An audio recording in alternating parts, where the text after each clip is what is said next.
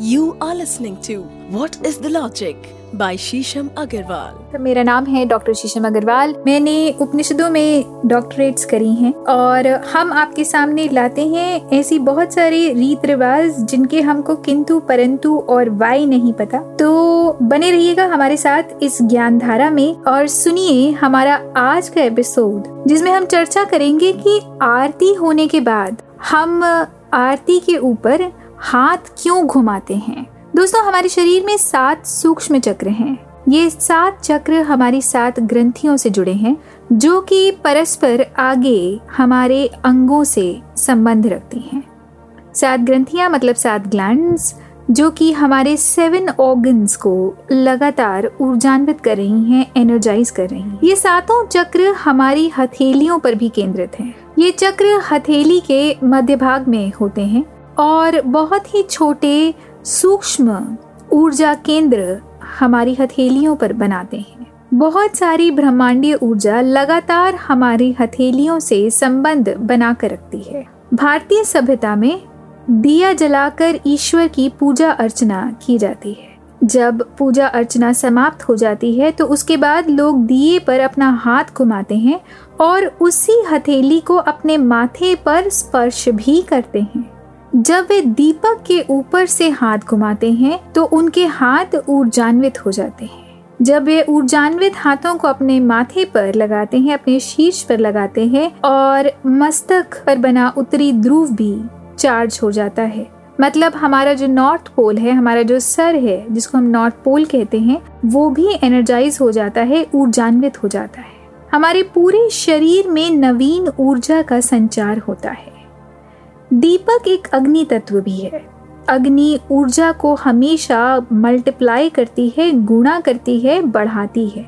जैसे ही हथेलियाँ उस अग्नि तत्व के सानिध्य में आती हैं तो हमारे हाथों में प्रस्तुत सारे चक्र उनकी ऊर्जा भी मल्टीप्लाई होने लगती है, गुणा होने लगती है, बढ़ने लगती है। हाथ घुमाने का एक और भी कारण है। जब हम दीपक के ऊपर हाथ घुमाते हैं तो एक स्पाइरल सा बनाते हैं, एक चक्र सा बनाते हैं। ये स्पाइरल कुछ कुंडली की तरह प्रतीत होता है। ये स्पाइरल इन्फिनिटी को भी दर्शाता है। तो हम एक तरह से स्पाइरल बनाते हुए एक इनफाइनाइट ऊर्जा को अपने हाथों में बनाते हैं। यह ऊर्जा जब इनफाइनाइट रूप में हमारे हाथों पर बनती है तो ये लगातार हमारे पूरे शरीर को, हमारे ब्रेन को एनर्जी के फ्लो का संदेश देती है। इस प्रणाली से जो ऊर्जा उत्पादित होती है, वह निरंतर हमारे हाथों से बहती रहती है और लगातार बढ़ते बढ़ते ये हमारे सारे चक्रों को, हमारे ग्लैंड्स को, हमारे शरीर को ऊर्जान्वित करती रहती है। दोस्तों, प्राचीन चीन में भी एक प्रणाली है जो कि इसी प्रणाली से कुछ मिलती जुलती है। और उसे सुईचिन कहा जाता है। दोनों हाथों को कुंडली के रूप में एक दूसरे की विपरीत गति में निभाया जाता है।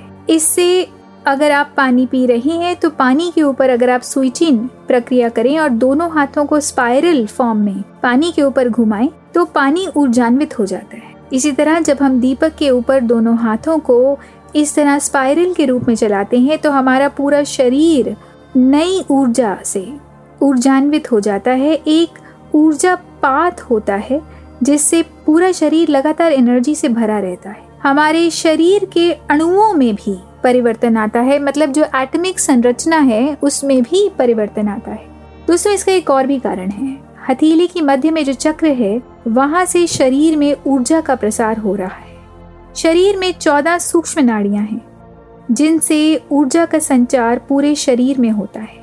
ये सूक्ष्म नाड़ियाँ भी हथेली के इन चक्रों से होकर गुजरती हैं। इसीलिए दीपक पर हथेलियाँ घुमाने से ये जो सूक्ष्म नाड़ियाँ हैं, जिनको हम मरीडियंस कहते हैं, वहाँ पर भी ऊर्जा का संचार होता है।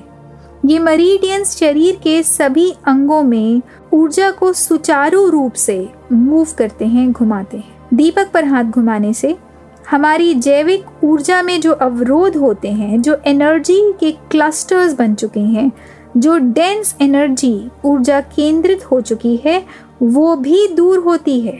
जो भी ऊर्जा सघन रूप से हमारे शरीर में घर कर गई है, वो भी खंडित होती है।